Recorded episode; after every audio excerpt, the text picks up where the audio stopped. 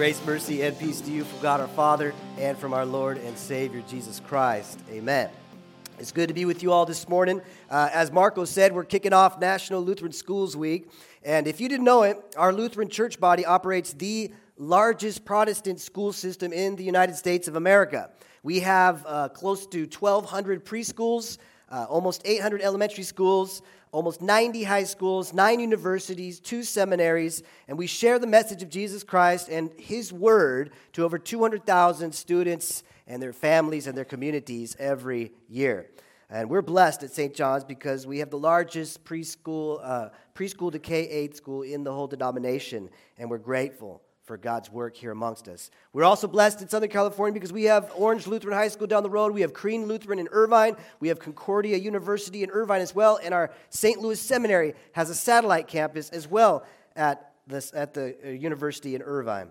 And it's pretty cool to think about that God has used, used our church body in a powerful way to train, to raise up, and to educate uh, children and adults. And I'm telling you, we have some of the best teachers and administrators and staff who are gifted and are passionate about God and His Word to us. In fact, just this past week, I was able to go to the middle school. Um, open house and Dr. Hollitz and Mrs. Vebe, Mr. Harrison, and all other teachers, they did such a great job highlighting God's work amongst us, highlighting His word coming alive in our school, in our educational ministries here at St. John's. This Wednesday, we're going to baptize some kids in our school chapel. And as I was looking at you fourth graders, I remember baptizing some of you guys at that school chapel. Who, who was baptized at that school chapel? Yeah, I remember that. Very cool. Very cool. Great day of celebration. And it's so cool that we have our fourth graders uh, leading us. You guys did such a good job. They've gotten so much better than preschool, huh? I mean, they had doing separate parts and things like that, reading the scriptures. Proud of you guys. Did really good this morning. Our school does such a great job of partnering with parents to raise up children in God and His Word. And I know that for a fact because I know uh, three of the students at the school I know very, very, really, really well. Uh, they live at my house. And so I get the inside scoop, you know, practically every day about what's happening at St. John's. St. John's. In fact, the other day, one of my kids was asking me about the gospel reading from last week. Um, she came to me and said, Well, Jesus is talking to his mom. You may remember that. John chapter 2, verse 4, it said, Jesus said, Woman, why do you involve me? My hour has not yet come. And she read it in class and came home and was thinking about it and asked me later, Well, why did Jesus not call his mom mom? Why did he call her woman? That didn't seem right. I love that because not only are our children being taught the Word of God, but they're being taught to think about the Word of God and they're being taught to bring questions to it. And sometimes our, our kids have questions about the word because the Bible doesn't make sense to them. It ever happened to anybody out there? Have you ever read the word and you're like, that doesn't make sense to me. I, I wish I knew what it meant. For me, I'm a pastor. I feel the same way. I feel like I'm just on the beginning edge of studying and understanding God's word. But in some ways, I find comfort in that. Because God's word, you could spend a lifetime studying, you could never plumb the depths of the richness of his communication to us in, in the word. In fact, in my life group just this past week, we had some really good discussions on the text from last week. It challenged our understanding. We had good conversations. Our lives encouraged us. And hopefully, it'll make us do and act and live in a different way. Really, our whole church, which includes our schools, is centered around bringing and explaining and living around and living out God's Word. And if it weren't for our mission to bring Christ, to bring the Word of God to everyone, from our preschoolers all the way up to our elderly, our church wouldn't be here. Our school wouldn't be here. But the reality is, we are just continuing in a long tradition that goes back thousands of years, that goes all the way back to the book of Deuteronomy. And our, our fourth graders read from Nehemiah chapter 8, which was kind of bringing that alive again, bringing that tradition of the word alive again. And so I'm going to look at Nehemiah chapter 8 with you this morning a little bit more. The context of the book of Nehemiah is this uh, God's people had made some poor choices, and so they were exiled off to Babylon. This big power, Persia, comes in and overthrows Babylon. The Babylonians get out of there, Persians come into the rule, and the Persians give permission to Israel to go back to Jerusalem, to their country. So God's people return, they start to rebuild the city, they rebuild a wall around it. And the text comes today after they had built that wall and before they had dedicated it. They gathered together to read the word of God. And they did that because they knew that a holy city was more than just a temple, it was more than a church, and it was more than just a wall that was built around it. They knew that a holy city required a holy people. And so they knew they needed to kind of hit the reset button. They needed to reconnect to God and to His Word. And so, Nehemiah chapter 8, verse 1, all the people, they came together as one, kind of like we're doing this morning. We come together as one people. They came together as one in the square before the water gate. And they told Ezra, the teacher of the law, to bring out the book of the law of Moses, the Word of God, which the Lord had commanded for Israel. I love that the idea for the teaching of Moses, it comes from the people. They say, hey, we want to hear about it. And they call out Ezra to read it to them. Ezra is a teacher, like Jesus in the New Testament is a rabbi, a teacher. So on the first day of the seventh month, Ezra the priest brought the law before the assembly which was made up of men and women and all who were able to understand. That's men, women, and children. And actually, for the times, this was quite radical, quite inclusive to have the men and the women and the children there to hear the word of God. That usually was just for the men. Verse 3 He read it aloud from daybreak till noon as he faced the square before the water gate in the presence of the men and the women and the others who could understand the children. And all the people listened attentively to the book of the law. I want you to hear that, my friends. That is a six hour sermon, all right? And they were attentive the whole time, fourth graders. How does that sound? A six hour sermon. You ready for it? You think we can do it today? No? Yeah? Yeah? No? No? You're giving me a definite no right over here. All right. How about 20 minutes? You can do it for 20 minutes to be attentive. Verse 5 Ezra opened the book, and all the people could see him because he was standing above them. And as he opened it, the people all stood up. Everyone stood up when it was open, kind of like you guys just had to stand up for the gospel reading. And they stood for six hours listening to this sermon. I mean, you guys have got it easy, right? You got it cushy in those auditorium chairs. Those are really comfortable, right? Uh, maybe not, maybe not, maybe not. Verse 6 Ezra praised the Lord the great God, and all the people lifted their hands and they responded, Amen and Amen. Fourth graders, can you do that? Lift your hands up really high. I want to hear you say, Amen, Amen. amen, amen. A little louder. Ready? All right. And then the text continues, then they bowed down and worshiped the Lord with their faces to the ground. Do you want me to have them do that part? No, okay, we won't do that. We won't do that. Verse 8 They read from the book of the law of God, making it clear, and they gave the meaning so that the people understood what was being read. I love that little verse there because it's so important for us not only to hear the Word of God, but to understand the Word of God. It's what we do each week when we come to worship. We connect to His Word, we connect to God, we unpack His communication to us. Verse 9 says Then Nehemiah the governor, Ezra the priest, a teacher of the law, and the Levites who were instructing the people said to them all, This day is holy to the Lord your God. And he says, Do not mourn or weep. For all the people had been weeping as they listened to the words of the law. The story was going pretty good so far, and you're like, why, why is everyone crying? And I think it has to do because they were listening to a six hour sermon. No, just kidding. No, I don't think it was that. the reality is, is they were weeping and they were grieving deep down inside because they realized how much and how far they had fallen away from God. They had neglected God for generations and generations. They neglected His word, they neglected His ways. And it wasn't so much a question of knowledge and of intellect, but it was more a question of life, a question of lifestyle, a question of missing out on all the blessings that God had for them. And as I read that this past week, it kind of made me think about it. It's a good question for us today to ask ourselves. How far, how far or how close are we to God and to His Word, to His life that He has for us in Jesus?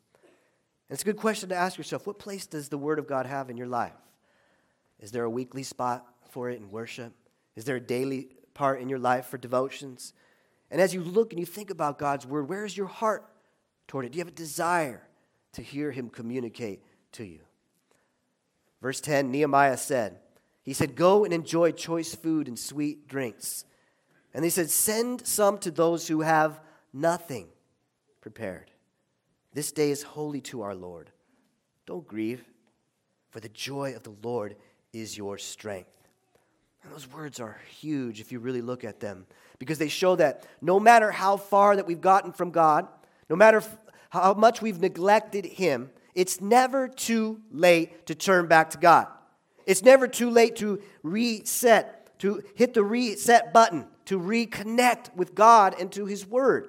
It's never too late to come together as His people, to rejoice together in His forgiveness and the joy that He has. It's never too late to share the love of God with others. What we're about here at St. John's. Connect to God, grow together, and share Christ. Verse 11 says this. We're going to keep, we didn't read it this morning, but I wanted to add it on there because I think it's so important. It says, The Levites calmed all the people, saying, Be still. This is a holy day. Don't grieve. And then all the people went away to eat and to drink and to send portions of food. That means they were giving of their abundance to the people who didn't have any food. They were uh, doing acts of mercy and grace. Send portions of food and to celebrate with great joy because they now understood the words that had been made known to them. They celebrated with, the, with each other. And they gave to those in need so that those people could celebrate That's what it means to understand the word. That's what it means to make sense of it. It means to apply it to our lives, and better yet, let that word translate our lives and translate and transform other people's lives through us. That's why St. John's, that's why our church exists. That's why we have a school. So we let the word change our lives and change the world to be a better place. It's why we have a discipleship pathway that's connect to God. We connect to His Word each week in worship. It's why we talk about growing together around God's Word. And we do that in life groups. And if you're a man in the room, there's a life group on Thursday night, 6:30 to 8, and you're not part of one, Jeff Newell wants you there. Look in your handout. The information is there. Sign up for that. If you're a woman in the room, you heard Elsa talk about it. It's time to awaken your faith. We've got an awesome retreat it's a good time for women to grow together around God's word. Sign up today in the courtyard. Don't hesitate to do it. Connect to God, grow together, share Christ. You see, in Nehemiah, there, the word motivated them to not only go home and celebrate God's grace and mercy, but to give from their abundance to those in need. That's what understanding the word is. Understanding the word leads to action.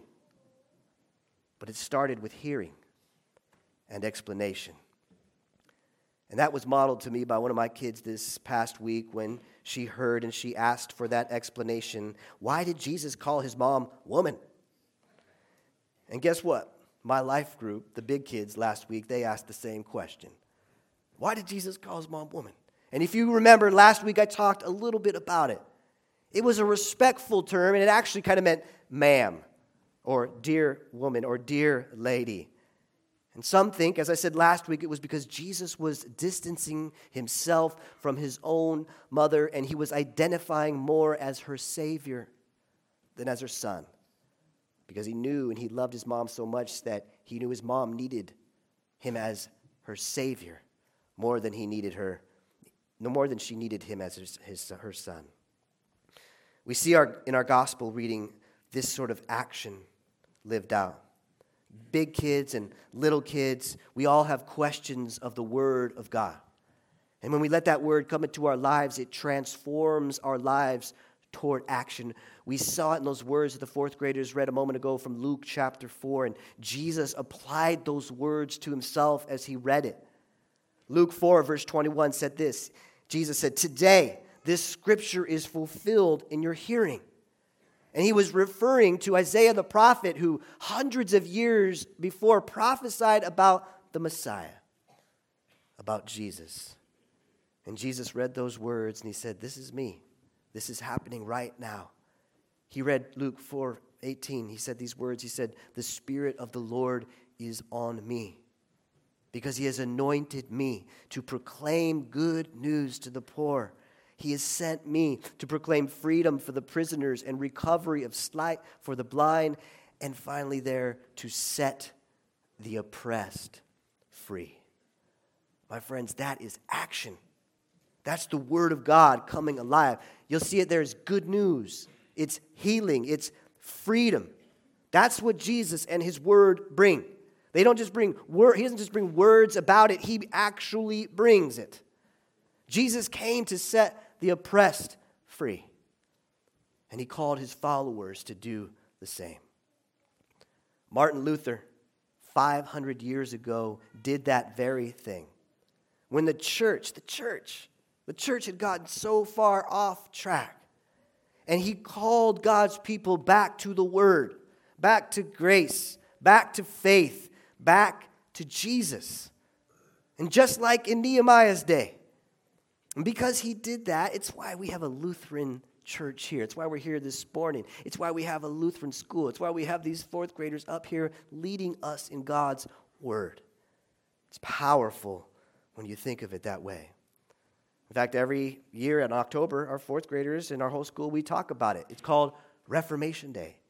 We celebrate Martin Luther setting the oppressed free. But every January, our school also celebrates and learns about another Martin Luther.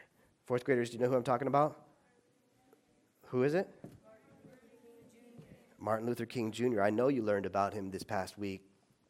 And we as a nation, we celebrated Martin Luther King Jr. this past week. It's the only national holiday that honors a Christian pastor.